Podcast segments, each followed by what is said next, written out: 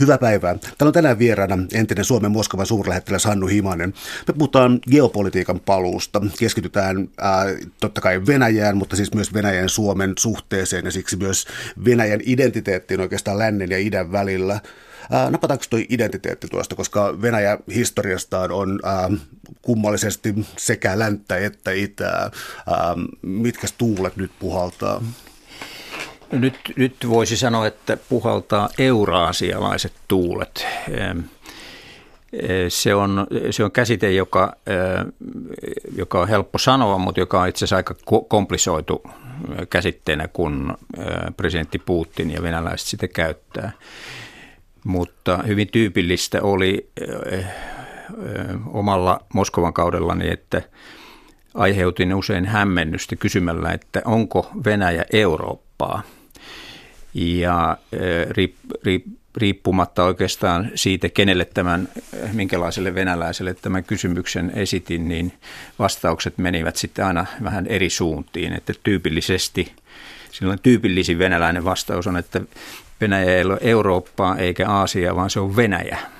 Mutta nyt Putinin tavallaan semmoinen niin identiteettihakuinen politiikka puhuu nimenomaan Euraasiasta. Ja siihen se on hyvin geopoliittinen käsite myös, että tietyt tällaiset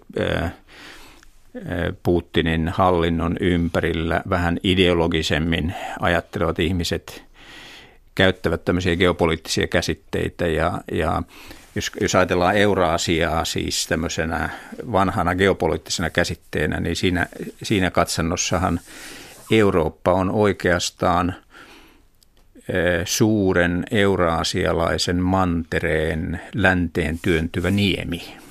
Mutta tässä on tietysti hyvin paljon muutakin, koska sitten se on, se on täynnä paradokseja.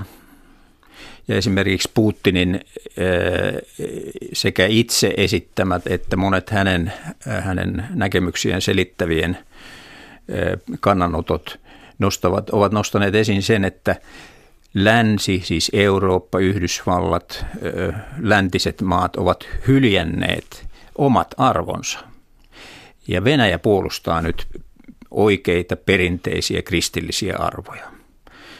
Ja siitä on sitten, se, on, se, se johtaa sitten hyvin toisen tyyppiseen keskusteluun, mutta kyllä, kyllä tämä, t- tämä liittyy hyvin pitkälti siihen, että siihen isoon kysymykseen, että mikä Venäjä on – mikä on venäläisten maa?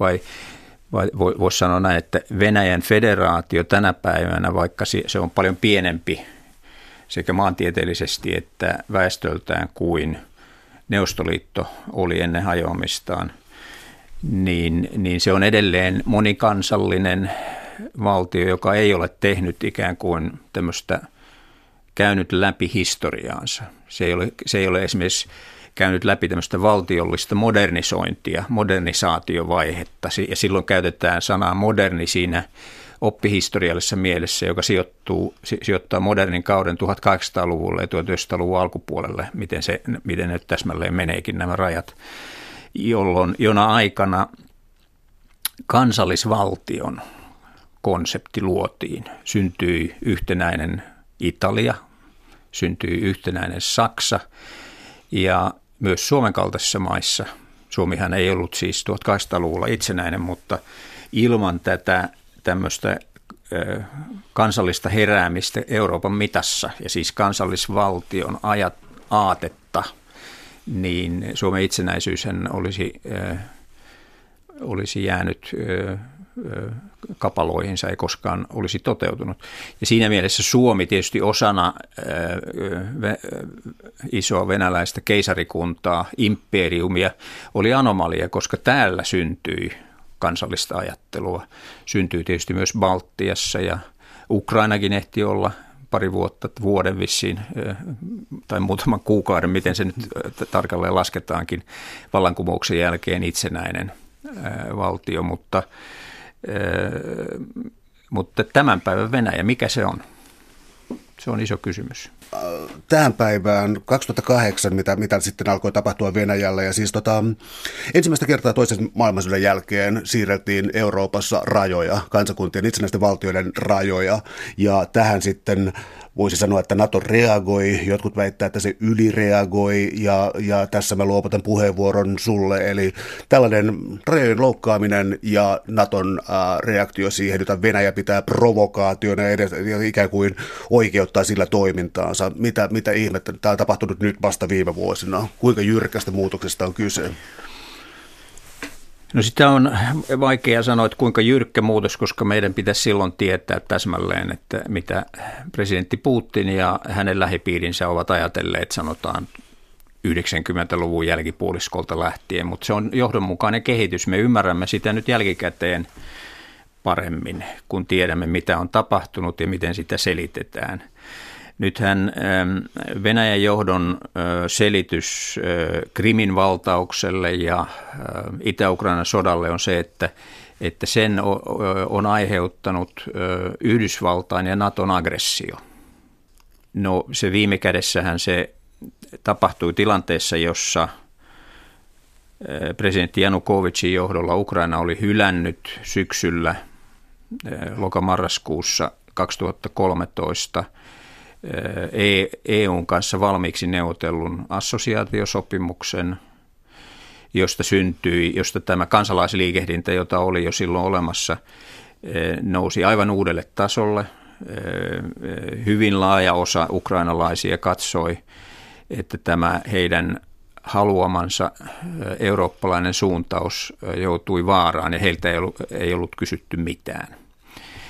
Ja totta kai sitä voi kutsua tietyllä tavalla kansannousuksi, siis mitä Maidanilla, siis Kiovan keskusaukiolla tapahtui. Ja sitten presidentti Janukovic, vaikka oli olemassa tietynlainen sopimus, niin, niin hän koki tilanteensa sellaiseksi, että hän lähti sitten pakeni paikalta ja valta vaihtui. No tämä on Venäjän narratiivissa ähm, selitetty niin, että, että se tapahtui Yhdysvaltain ja lännen juonittelun tuloksena. Se oli, se oli lännen tavoite koko ajan ja sitä voi verrata, äh, niin kuin äh, presidentti Putin usein käyttää tätä ilmaisua värivallankumouksiin, joka on siis viittaus vuoden 2004 oranssiin vallankumoukseen – ja että syypää nimenomaan, siis Venäjä reagoi eikä päinvastoin. Ja tämä on, siis tämä on erittäin johdonmukaisesti esitetty narratiivi ja venäläiset aika laajalti ymmärtääkseni uskovat siihen. Ja tämä Krimin haltuunotto liittyy juuri siihen, siis on hyvin mahdollista, että Kremlissä oikeasti ajateltiin, että Janukovicin jälkeinen Ukraina haluaisi liittyä paitsi EU-hun, niin myös NATOon. Ja tämmöinen vaihehan oli runsas kymmenen vuotta sitten, jolloin Yhdysvallat, siis George Bush nuorempi, ja, ja monet muut läntiset johtajat aika, aika kevyesti olivat tarjoilemassa NATO-jäsenyyttä Ukrainalle ja Georgialle. Mutta se puhe loppui aikanaan hyvin lyhyen. Se ei ollut mitenkään erityisen vakavaa ja ihan oikein näin. Ja nytkin 2013 assosiaatiosopimus EUn ja Ukrainan välillä ei olisi mitenkään merkinnyt Ukrainan EU-jäsenyyttä. Se on luonteelta hyvin erilainen järjestely. Mutta niin tai näin, NATO reagoi itse asiassa näihin varsinaisiin tapahtumiin hyvin lievästi. Siis ei ole sotilaita, ei ole aseita edelleenkään tänä päivänä Ukrainassa. Tästä on keskusteltu, Yhdysvalloissa on käyty käyty kovaa kädenvääntöä siitä, että pitäisikö Yhdysvaltain antaa aseapua Ukrainalle. Ei ole annettu. Totta kai siellä on jonkun verran sotilaallisia neonantajia, mutta sitähän tapahtui, on tapahtunut itäisessä Keski-Euroopassa, Kaakkois-Euroopassa 90-luvun alusta lähtien. Ja, ja myös tietyssä vaiheessa Venäjän ja NATO-maiden välillä oli, oli hyvin paljon sotilaallista kanssakäymistä ja, ja tiedonvaihtoa ja niin edespäin. Se, mihin NATO on sitten reagoinut, on itse asiassa tulee NATOn jäsenistön sisältä, koska nyt kun, niin kuin totesit, ensimmäistä kertaa toisen maailmansodan jälkeen voiman, voimaa käyttäen ja voiman käytöllä uhaten yksi eurooppalainen maa muuttaa tunnustettuja rajoja. Tämä on kiistaton tosiasia ja sen perusteella Suomi ja EU ja monet muut ovat sanoneet, todenneet, että Venäjän toiminta oli kansainvälisen oikeuden vastaista, siis tämä Krimin haltuunotto. Ja kun näin tapahtui, siis helmi-maaliskuussa 2014, niin silloin nimenomaan Baltian maissa ja Puolassa koettiin tilanne hyvin uhkaavana. Jos Venäjä on valmis muuttamaan rajoja Ukrainan kohdalla, niin miksei se voisi olla valmis tekemään sitä, sitä Balt- Balttien kohdalla ja, ja, ja Puolan kohdalla, koska kyse on rajoista, jotka toisesta maailmansodasta lähtien ovat olleet hyvin kiistanalaisia. Ja, ja Baltian maat tietysti olivat, olivat osa Neuvostoliittoa, vaikka sitä lännessä ei tunnustettukaan juridisesti, niin, niin se oli siis tämä subjektiivinen kokemus Baltian maissa oli hyvin voimakas. Venäjä, Venäjän käytös on uhkaavaa ja, ja he aloittivat tietysti ison kampanjan Naton sisällä, että nyt Naton on keskityttävä alkuperäiseen tehtäväänsä eli jäsenmaiden kollektiiviseen puolustukseen, yksi kaikkien, kaikki yhden puolesta. Eli paluu tietyllä tavalla juurille. Täällä on tänään siis vieraana entinen äh, Suomen Moskovan suurlähettiläs Hannu Himanen, ja me puhutaan geopolitiikan paluusta ja samalla siis Venäjästä ja myös Suomen suhteesta Venäjään. Äh, ollaan käytetty tässä käsitettä narratiivi oikeastaan siis siitä, että miten, mikä kertomus on ikään kuin tosi. Yksi iso narratiivi tässä Venäjän suhteessa nyt on, ää, ja tässä geopolitiikan paluussa on 90-luvun eräänlainen häpeätila. Siis Putin on sanonut, että ää, Neuvostoliiton hajoaminen oli hirvittävä geopoliittinen katastrofi. Ää, tämä narratiivi Venäjästä, Venäjän alennustilasta 90-luvulla, Jeltsinin aikakaudella ja sitten ikään kuin noususta, ikään kuin luonnollisesta noususta takaisin suurvallaksi ja tällaisen niin normaalitilan palauttamisesta. Tämä tuntuu olevan aika hyväksytty ja mun mielestä niin heijastaa aika paljon sellaista, mitä yleisesti Suomessakin kuulee. Onko jokin normaliteetti, häpäistikö Venäjä ja onko joku normaliteetti, jonka kautta Venäjä on palannut suurvaltojen joukkoon, minne se kuuluu? No, tämä on tietysti, onko se normaalia vai ei, niin se on toinen asia, mutta silloin täytyy myös kysyä, että mitä se tarkoittaa, jos Venäjä on suurvalta. Ja varmaan sanomalla se, sen, se että, että Venäjä on suurvalta, niin riippuen sanojasta, sillä voidaan tarkoittaa hyvin monenlaisia asioita. Venäjähän ei tänä päivänä edelleenkään ole sellainen globaali suurvalta tai supervalta suorastaan, niin kuin sanottiin kylmän sodan aikana, jollainen, jo, jollainen Neuvostoliitto oli. Mutta se on aivan toisenlainen, voimakkaampi ja määrätietoisemmin toimiva suuri eurooppalainen valtio kuin mitä se oli 90-luvulla, jolloin Neuvostoliiton hajoaminen oli tosiasiassa todellinen romahdus joka suhteesta taloudessa, politiikassa, sotilaallisesti ja niin edespäin. Mutta nyt koko Vladimir Putinin presidenttikausi on ollut määrätietoista Venäjän mahdin ja voiman uudelleen rakentamista nimenomaan sotilaallisessa mielessä. Ja tällainen turvallisuusajattelu, siis ei pelkästään sotilaiden, vaan myös turvallisuusorganisaatioiden, erityisesti turvallisuuspalvelu FSB, on tässä ajattelussa ihan keskeisellä sijalla. Niin se on voimistunut ja, ja kaikkia asioita tarkastellaan tällaisen linssin läpi ikään kuin. Ja silloin sehän on, siis on aivan selvää, että su, suuret valtiot ovat suuria Ne ovat paljon voimakkaampia, mahtavampia ja niillä on toisenlaiset mahdollisuudet saavuttaa, mitä ne haluavat kuin pienemmillä valtioilla.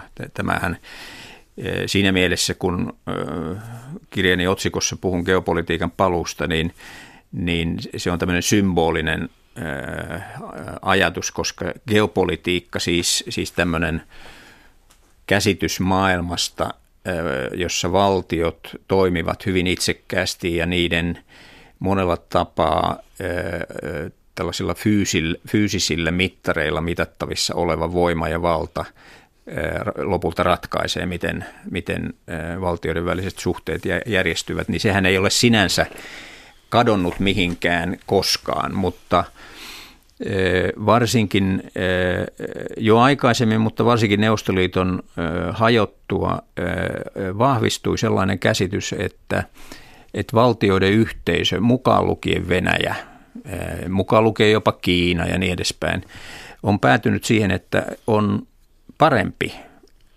elää sääntöjen mukaan.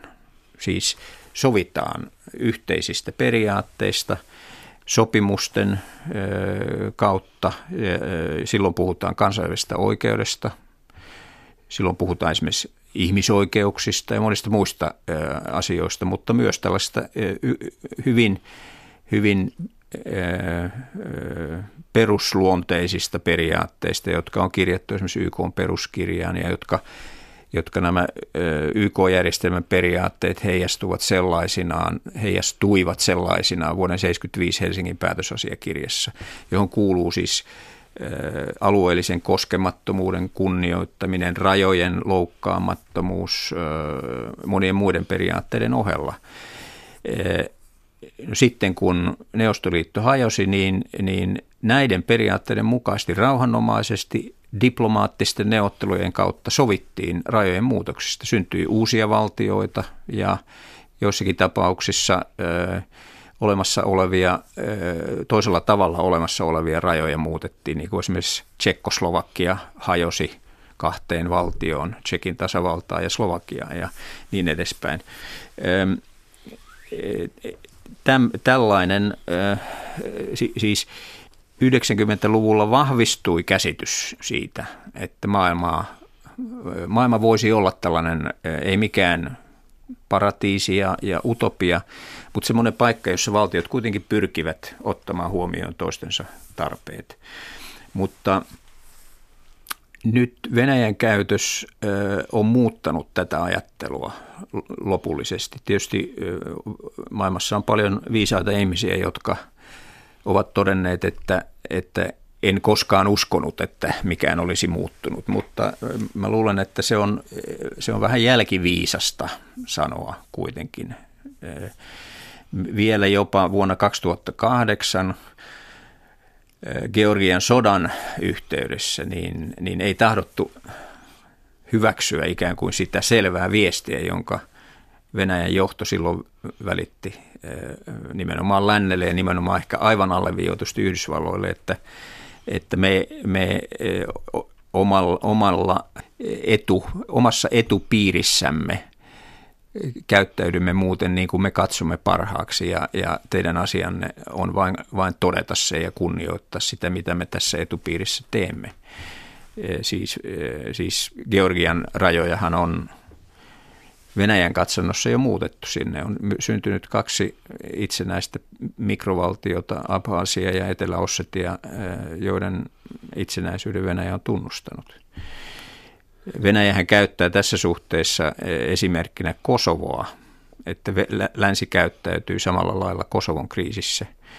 Mutta siinä on semmoinen todella iso, iso ero, ja se on se, että, että Kosovo, Kosovoa ei kukaan koskaan miehittänyt, vaan – kosovolaiset eh, halusivat itsenäisyyttä ja eroa Jugoslavian eh, yhteydestä ja siitä sitten syntyi konfliktipommituksia, sotimista ja, ja edelleenkin vaikka merkittävä osa maailman valtiosta on tunnustanut, tunnustanut Kosovon itsenäisyyden, niin Venäjä kiistää sen. Täällä on tänään siis vieraana suurlähettiläs emeritus Hannu Himanen. Me puhutaan geopolitiikan paluusta, eli Venäjästä ja samalla myös Suomen turvallisuustilanteesta. Mennään tähän venäläiseen sielun maisemaan, jos niin voisi sanoa. Eli äh, minkä takia tämä ikään kuin siirtyminen, ajateltiin joskus, että on tällainen ikään kuin siirtyminen läntiseen ajatteluun on automaattinen, oli tämä Francis Fukuyaman äh, kirja Historian loppu, ja, tota, joka siis perustui siihen, että, äh, että tällainen kaksinapainen maailma oli kadonnut ja oli jonkinlainen uusi maailmanjärjestys, yksinapainen Yhdysvaltain johdolla oleva maailmanjärjestys, joka nyt ei todellakaan kirja saanut huomattavan määrän kritiikkiä osakseen. Ää, näin ei tapahtunut, mutta mä mietin niitä hitauksia, miksi Venäjä ei uudistunut ja ää, tässä sun kirjassa tulee otsikolla Euraasialainen Venäjä, tällaisia piirteitä sitten ikään kuin syvästä valtiosta, korruptoitune- korruptoituneisuudesta ja sitten tästä kansalaisjärjestöjen surkeasta tolasta tällä hetkellä. Eli onko jotain niin hitaita muuttujia Venäjän kulttuurissa tai kansalaisyhteiskunnassa, että se jotenkin esti tällaisen länsisuuntauksen tai joka pönkittää tällä hetkellä tätä nationalistista uhoa? Useinhan sanotaan, että, että tämmöisiä näkyviä rakenteita ja organisaatioita on helppo muuttaa, mutta kaikkein vaikein ja hitaammin muuttuva on ihmisen mieli, asenteet ja, ja tämmöiset ennakkoluulot ja niin edespäin. Ja näin, näin varmasti Venäjällä on. Siis Venäjähän, venäläisethän ovat voisi sanoa eh, näin yleistä, että kyllä eh, itse pidän venäläisiä mitä suurimmassa määrin eurooppalaisina. He on ihan tavallisia ihmisiä ja heillä on samanlaiset toiveet ja unelmat ja pelot eh, niin kuin kaikilla eurooppalaisilla. Mutta se, se, se mikä on hidastanut Venäjän muutosta ja tehnyt siitä hyvin erilaisen prosessin, siis nyt kylmän sodan jälkeisessä maailmassa kuin monien muiden joko jo aiemmin itsenäisinä olleiden, mutta Neuvostoliiton etupiiriin kuuluneina, siis Varsovan liiton jäsenmaita, maista puhun, tai sitten uusista valtioista, niin kuin esimerkiksi juuri Baltian maat, niin tämä venäläinen sielunmaisema, niin, niin ei se poikkea eurooppalaisesta mitenkään fundamentaalisti.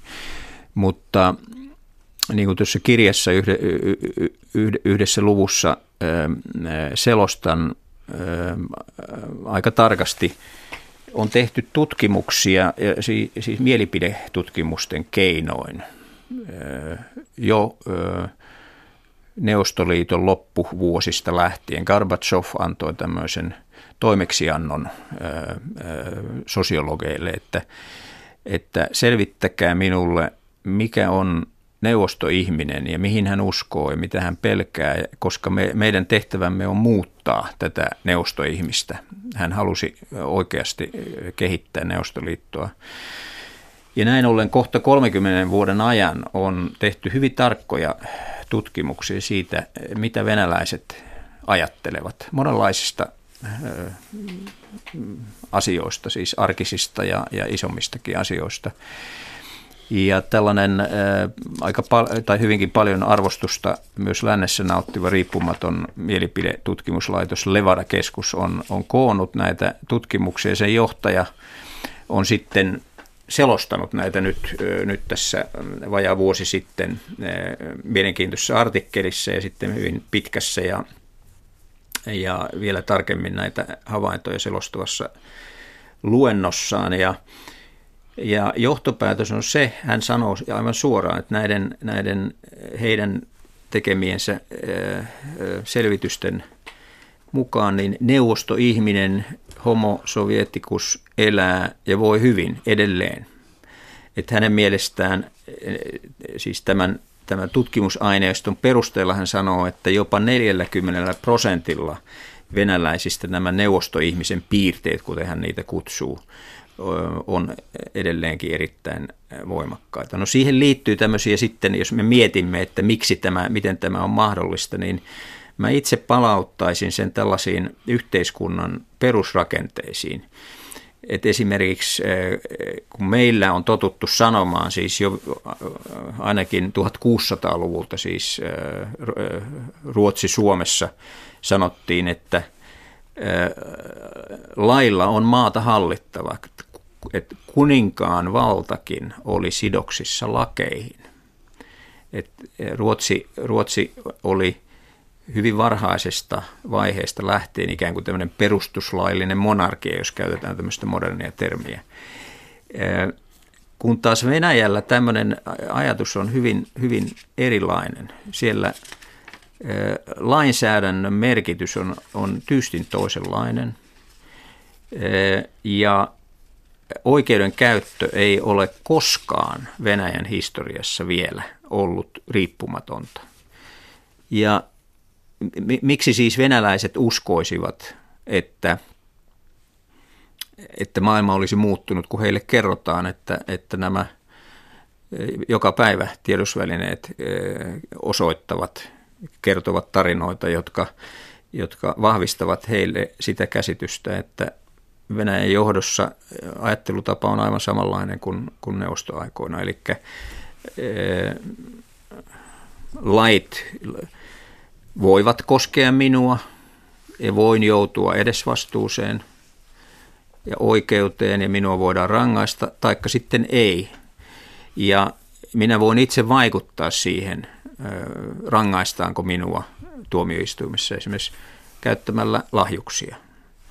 Ja tämä lähtee ihan pienistä arkisista tilanteista, jossa venäläiset on tottuneet edelleen tänä päivänä vauhdittamaan, vauhdittamaan hyvin monenlaisia asioita pienillä ylimääräisillä rahasummilla. Että minäkin törmäsin siihen niin kuin joskus ihan hassuissa tilanteissa. Esimerkiksi kun tarvittiin kaupungin lupa mädäntyneen ja, ja, ja osittain romahtaneen puun kaatamiseen suurlähetystön tontilta, niin paikalle tullut hortonoomi sanoi, että ei sitä nyt voi kaataa, vaikka se on vaarallinen, tarvitaan kaupungin lupa. No, miten kauan se menee? No, muutama viikko, ehkä pari-kolme kuukautta.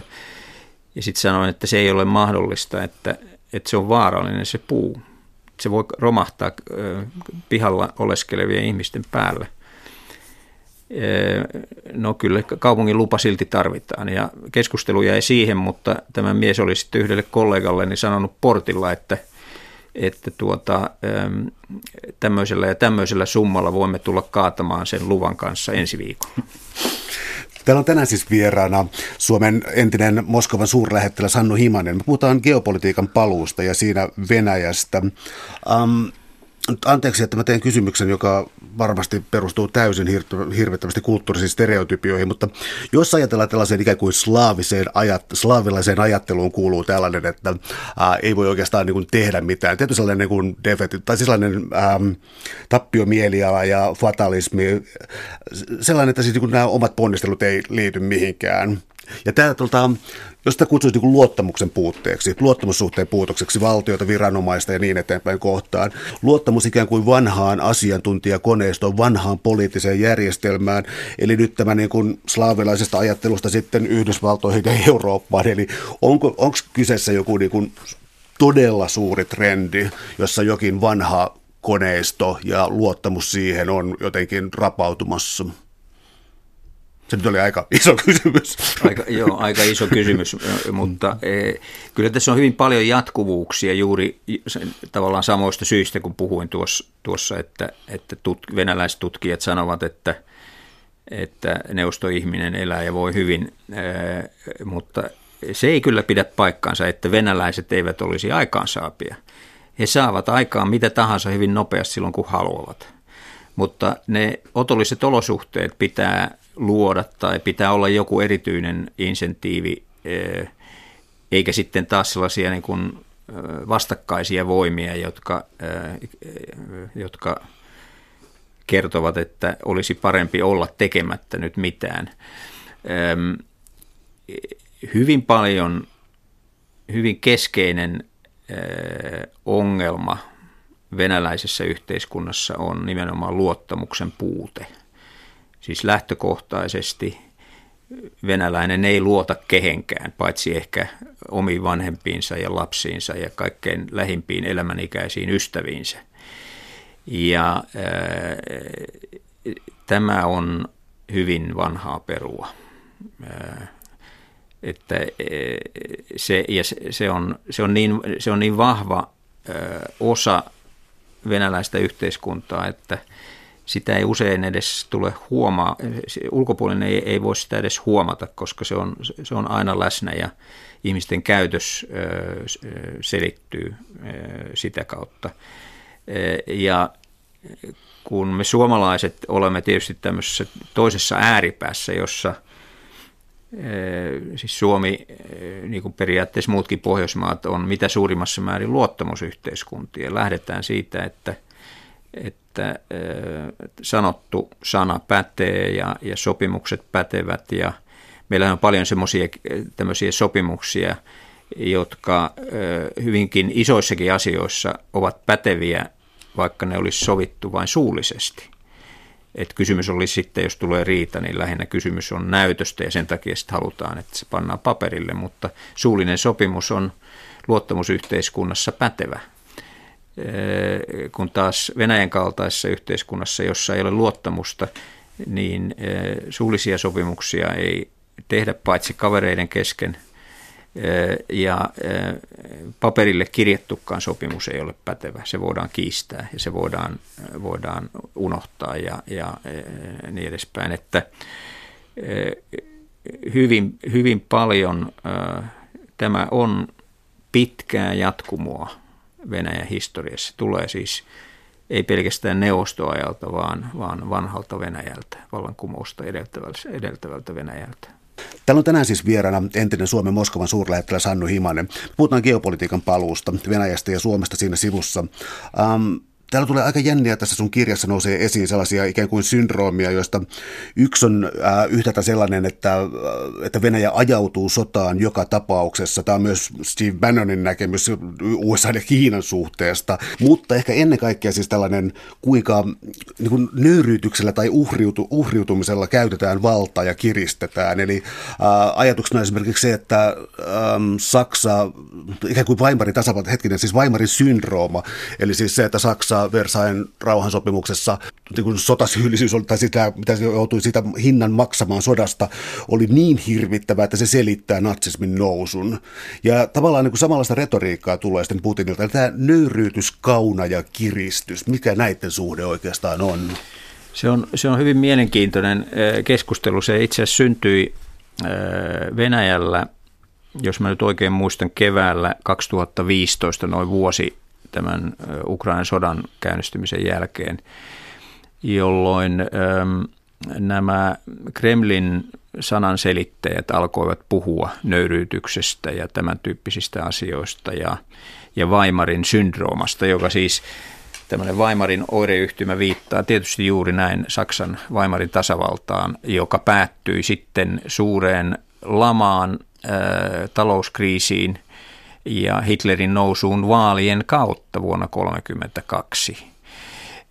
Ja nämä nyt sitten nämä tällaisen suuren, uuden suuren ja mahtavan Venäjän apologeetat, jos näin voisi sanoa, puolesta puhujat, ovat halunneet heristää vähän tällaista varoituksen sormea, että, että tämä Weimarin syndrooma tai sen kaltainen ilmiö voi koskea myös Venäjää, koska Neuvostoliiton romahdettua 90-luvun alussa, ja tämä todennäköisesti on aika lailla faktuaalinen toteamus. Venäläiset kokivat häpeää ja nöyryytystä, koska yhtäkkiä suuri ja mahtava Neuvostoliitto, joka siis oli suuri ja mahtava kansallishymnistä lähtien, hajosi. Sen talous meni täysin kuralle, rupla menetti arvonsa – ihmisten mukaan lukien hyvin vähäväkisten ihmisten, eläkeläisten ja, ja hyvin niukoilla tuloilla eläneiden ihmisten sekä tulot että erityisesti säästöt menettivät totaalisti arvonsa. Se, silloin tulee tämmöinen nöyryytyksen tunne. Ja nyt mä itse tulkitsisin tätä, tätä sitten neljännesvuosisata myöhemmin syntynyttä keskustelua aika paljon siten, että tällainen putinilainen kansakunnan rakentamisprojekti on halunnut valjastaa tämän, tämän venäläisissä edelleen hyvin yleisesti esiintyvän nöyryytyksen tunteen siihen äh, tähän Venä, Venäjän, venäläisen Venäjän suurvaltaprojektin käyttöön. Se, se, sieltä saadaan käyttövoimaa ja Tietysti siinä on sellainen pelottava viesti rivien välissä, jota ei sanota suoraan. Siis kun puhutaan Weimarin syndroomasta, niin silloin puhutaan Hitlerin noususta ja mihin se johti. No silloinhan me puhumme aika, aika kamottavista asioista. Ja e, tämä on e, siis, e, siis ei se ole mitään Venäjän virallista ideologiaa, mutta nimenomaan venäläisten älyköiden keskuudessa tämmöistä keskustelua on käyty hyvin, hyvin, hyvin aktiivisesti nyt tässä pari vuotta sitten. Mitä sitten Suomen asema tässä näin, koska ää, provokaation uhalla siis noista sun kirjasta esiin tällaisen esimerkin, miten Putin on painottanut Suomen roolia ja aika usein tuntuu siltä, että edelleen ajatellaan, että Suomi on ää, poikkeustapaus Venäjän ulkosuhteissa. Ja, ja nämä, nämä kalsakataan niin hyvältä nämä puolueet, että ne on ta- takaraivossa, selkärangassa niin kovin, mutta itse asiassa tässä käydään niin aika kovaa peliä. Eli nämä Putinin suitsutukset ovatkin aikamoista sitten geopolitiikkaa Suomelle, joka ei ehkä ole mikään erityistapaus niin kuin luullaan. No näin itse näen. Suomi ei ole erityistapaus ja, ja tämä kylmän sodan ajalta peräisin oleva sanasto, siis Suomen kohdalla siis puolueettomuus, hyvä naapuruus ja nyt, nyt niin kuin Putin kesällä Punkaharjulla totesi, riippumaton ulkopolitiikka, niin, niin nehän on erittäin voimakas, voimakasta informaatiovaikuttamista. Venäläiset ovat kyllä kirjansa lukeneet ja tietävät suomalaista mielenlaadusta paljon enemmän kuin, kuin varmaan useimmat suomalaiset ja, ja tietävät, miten positiivisia mieleyhtymiä nämä sanat edelleen herättävät. Eikä niissä sinänsä ole mitään pahaa, mutta esimerkiksi juuri sana puolueettomuus, niin sehän on, senhän on todettu kuuluvan historiaan siitä lähtien, kun liityimme Euroopan unionin jäseneksi. Euroopan unioni ei ole sotilasliitto, mutta se on tällainen poliittinen liitto ja yhteisö, jossa, jossa on tämmöisiä solidaarisuussäännöksiä ja, ja niin edespäin. Ja Suomi siis ei ole millään muotoa puolueeton siinä merkityksessä kuin kylmän sodan aikana puhuttiin. Ja sitä paitsi maailmakin on niin erilaisessa, erilaiseen asentoon asettunut, että, että tässä maailmassa ei yksinkertaisesti ole tilaa – ei ole, ei ole mitään lännen ja Venäjän välissä. Mutta tähän, tähän juuri Venäjä haluaa iskeä. Se sel, selkeästi Venäjän tavoite, niin kuin itse sen näen, on luoda länsirajalleen tällainen harmaa vyöhyke, kun se, se on menettänyt Varsovan liiton hajoamisen myötä tämmöisen puskurivyöhykkeen, niin se haluaa muilla keinoin vaikuttaa itseään lähellä oleviin maihin sillä tavoin, että ne, kun ne riippumatta siitä, ovatko ne EUn ja tai Naton jäseniä, niin, niin Venäjä haluaisi lyödä kiilaa niiden ja tämän, tämän unionin tai tämän liittokunnan muiden jäsenten välille. Ja tämä on ihan, ihan puhdasta geopoliittista peliä. Venäjän suunnalta. Jos nappaisi tästä yhden detaljin, koska silloin kun spekuloidaan Suomen NATO-jäsenyydestä, yleensä tuijotetaan aina Ruotsiin ja on ollut vähän sellainen tunne, että niin kuin EU liittyessä, että, että heti kun Ruotsi liittyy, niin sitten mennään perässä ja joskus on tullut Ruotsista samankaltaisia arvioita, että milloin Ruotsi liittyy NATOon, on seuraavana päivänä kun Suomi on liittynyt. Mutta tämä tota, puolueettomuuspolitiikka ja liittoutumattomuus, ää, on ihan eri asia Suomessa kuin Ruotsissa. Siis on Ruotsilla on hyvin pitkät historialliset juuret ja en johdattele enempää, vaan tekisit tämän erottelun, minkä takia Suomen ja Ruotsin tällainen puolueettomuuspolitiikka, millä tavalla, miten se heijastuu aivan eri tavalla mahdolliseen NATO-jäsenyyteen? Siinä keskeinen äh, asia on, äh, niin kuin Ruotsi nykyisin luonnehtii sen sotilaallinen liittoutumattomuus, joka pitää ymmärtää Ruotsin hyvin pitkän puolueettomuuspolitiikan valossa, siis 1800-luvun, 1810-luvulta lähtien noudatettiin EU-jäsenyyden alkamiseen saakka samaa politiikkaa, joka toisen maailmansodan jälkeen Ruotsi muotoili sillä tavoin, että Ruotsi sotilaallisesti liittoutumaton rauhan aikana siinä tarkoituksessa, että se voisi olla puolueeton sodan aikana. Ja tämä määritelmähän tulee siis kansainvälisen oikeuden oppikirjoista. Puolueettomuus, strictu sensu, tiukassa merkityksessä kansainvälisessä oikeudessa voi toteutua vain sotatilanteessa, jossa on sodan toisia vastaan julistaneet sotivat osapuolet ja sitten on kolmansia maita, jotka voivat julistuksenomaisesti korostaa sitä, että, että ne ovat puolueettomia tässä sotilaallisessa konfliktissa. No, siitä, siitä Ruotsi on luopunut, mutta, mutta se on edelleen tämä siis nimenomaan EU-jäsenyyden takia tästä vanhasta määrittelystä, mutta se on edelleen sotilaasti liittoutumaton ja tavallaan se sama 1800-luvun alkupuolen doktriini heijastuu ruotsalaisajattelussa edelleen. Ja Ruotsihan on ollut tietysti Suomen kanssa tiiviissä, tiiviissä ja tiivistyvässä sotilaallisessa yhteistyössä, joka on molemmille tärkeää. Mutta toisin kuin Suomessa, Ruotsissa ei, eivät johtavat poliitikot koskaan sano, että tämä Suomen ja Ruotsin välinen sotilaallinen yhteistyö voisi johtaa, voisi kehittyä loogisesti eteenpäin aina sotilasliittoon asti, siis toisin sanoen tämmöiseen keskinäiseen puolustusjärjestelyyn saakka. Ruotsissa näin ei ajatella. Ja eh, lyhyesti sanottuna itse, itse pidän sitä hyvin ymmärrettävänä, että Ruotsi ei ole valmis luopumaan tästä lähes pyhästä sotilaallisen liittoutumattomuuden eh, periaatteesta sellaista maksua vastaan kuin Suomelta saatavat turvallisuustakuut.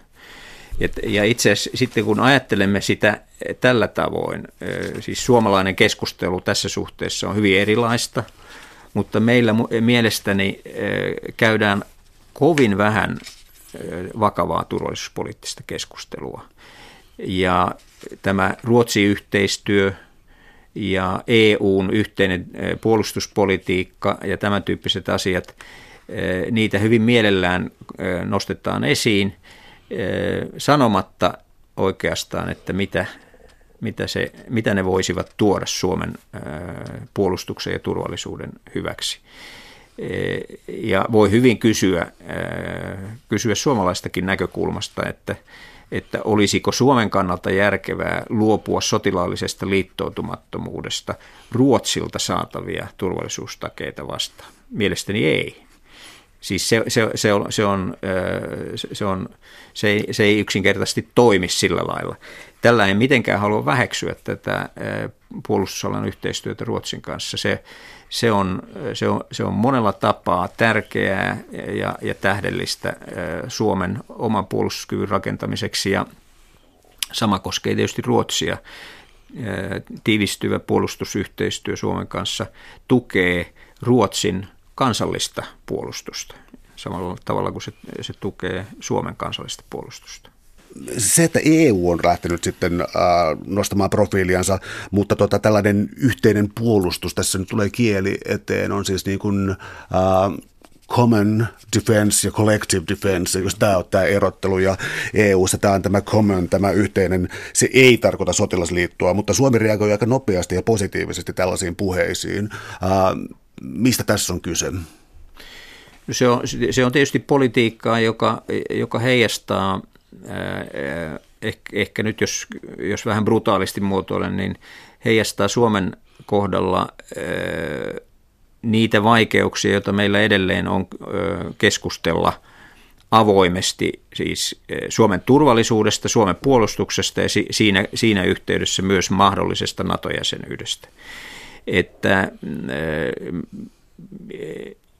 Omasta mielestäni Lissabonin sopimuksen muotoilut yhteisestä puolustuksesta tai yhteisestä turvallisuus- ja puolustuspolitiikasta, jossa on tämä yhteinen puolustusmerkityksessä common defense, niin, niin se tarkoittaa muita asioita kuin jäsenmaiden alueen puolustus. Se tarkoittaa asioita, jotka tukevat Naton jäsenmaiden kohdalla sitä Naton yhteistä kollektiivista puolustusta ja NATOon kuulumattomien jäsenmaiden sellaisten kuin Suomi, Ruotsi, Itävalta, Irlanti kohdalla. Se tarkoittaa sellaista puolustusalan yhteistyötä, joka osaltaan tukee meidän kansallisia puolustusjärjestelyitä, josta siis paras esimerkki oikeastaan on tämä Euroopan puolustusvirasto, joka, joka siis European Defense Agency, jonka tärkein tehtävä olisi saada jotain tolkkua puolustushankintoihin, koska niin kuin on todettu, niin EU-maiden yhteenlasketut puolustusbudjetit, jos katsotaan esimerkiksi pelkästään materiaalihankintoihin nimenomaan suuntautuvia varoja, niin se on erittäin suuri ja varteen otettava summa, mutta koska jokainen jäsenmaa toimii ihan itsenäisesti monesta syystä täysin irrallaan toisistaan. Tämä pätee myös Naton jäsenmaihin. Ja, ja erilaiset puolustusalan yritykset kilpailevat keskenään. No se on markkinataloutta, mutta siitä huolimatta niin ne, ne puolustusbudjetin summat, jotka käytetään materiaalihankintoihin, käytetään hyvin tehottomasti – Eurooppa, jos tällainen kokonaisuus voisi olla, tai nyky, nykymaailmassa siis Naton eurooppalaiset jäsenmaat yhteensä voisivat olla sotilaallisesti jopa vahvempia kuin Yhdysvallat. Ja käytännössä tiedämme, että, että tilanne on, on hyvin heikko eurooppalaista näkökulmasta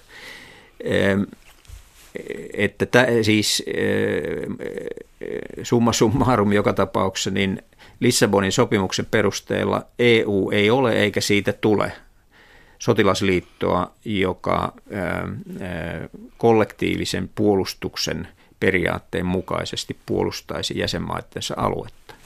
Mä olisin vielä lopuksi kysynyt tällaisen, että siis kun kirjan alaotsikkona on geopolitiikan paluu, jonka myös annat ymmärtää, että ei se mitenkään ollut kadonnut, mutta se on ehkä ihmisten mielestä unohtunut, mutta sitä vastaan voisi esittää se, anteeksi, sitä vastaan voisi asettaa sitten globalismin ja jossain tällaista tiettyä idealismia, johon mä tunnustan itse ehkä tuntevan jotakin vetoa, joka on siis se, että kansainvälisin sopimuksin ja tavallaan niin kuin kansallisvaltion merkitys ei ole niin suuri enää, vaan niin kuin kansainvälisin sopimuksin ja instituutioin ja kansalaisjärjestöjen toimin ikään kuin maailma muuttuu ja tällaiset tällainen kuin keskinäisriippuvuus olisi tietyllä tavalla jonkinlainen rauhan tae.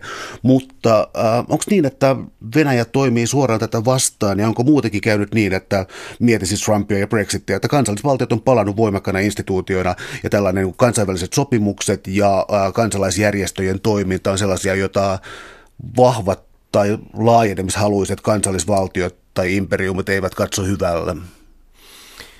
No, näin, näin voisi sanoa. Siis, eh, siis eh, geopolitiikka on palannut eh, myös niin kuin julistukselliseen politiikkaan ja myös voimapolitiikkaan. Ja se, se tavallaan pitää sisällään sen, että kansallisvaltion merkitystä korostetaan aivan erityisesti. Mutta kun sitä tekevät presidentti Putinin ja presidentti Trumpin kaltaiset suurvaltojen johtajat, niin se saa semmoisen erityisen sävyn – presidentti Trumphan puhui YKssa, YK yleiskokouksessa käyttämässään tämmöisessä linjapuheessa, voisi sanoa, niin oikeastaan hämmentävänkin voimakkaasti korosti suvereenisuutta, siis täysivaltaisuutta ja riippumattomuutta.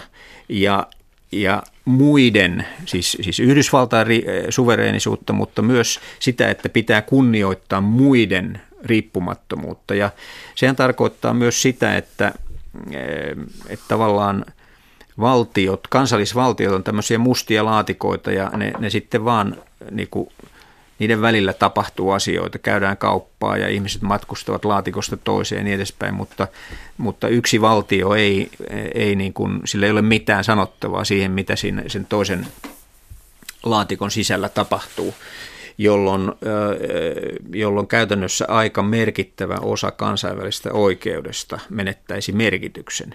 Mä olen itse tämmöisen globalistisen ajattelun kannalla ehdottomasti. Mutta nyt siis tällä hetkellä elämme sellaista murroskautta, jossa on erittäin vaikea sanoa, että mihin maailma on menossa. Nämä tiettyjen johtajien, ja voisi, voisi sanoa näin, että itse asiassa tämä kolmio, Venäjä, Yhdysvallat ja Kiina, presidentti Xiin johtama Kiina, niin, niin kukin omalla tavallaan tuntuu viestittävän kovasti sellaista kansallisvaltioiden maailmaa, toisenlaista maailmanjärjestystä. Ja Siinä siis ei puututa toisten valtioiden sisäisiin asioihin.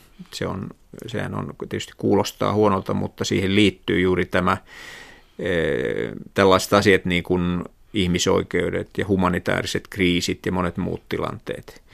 Mutta esimerkiksi Venäjän osa, osalta voisi sanoa, että, että Venäjä ei paljoakaan piittaa ihmisoikeuksista, varsinkaan muissa maissa – eikä se esimerkiksi, sillä ei ole eh, minkäänlaista humanitaarista tai pakolaispolitiikkaa. Tämmöiset humanitaariset näkökohdat eivät, eivät eh, millään tavo, tavoin figureeraa Venäjän ulkopolitiikassa, eikä myöskään yleisessä mielipiteessä. Venäläiset, siis kansalaiset, eivät ole kiinnostuneita esimerkiksi Syyrian – sodan, sisällissodan aiheuttamista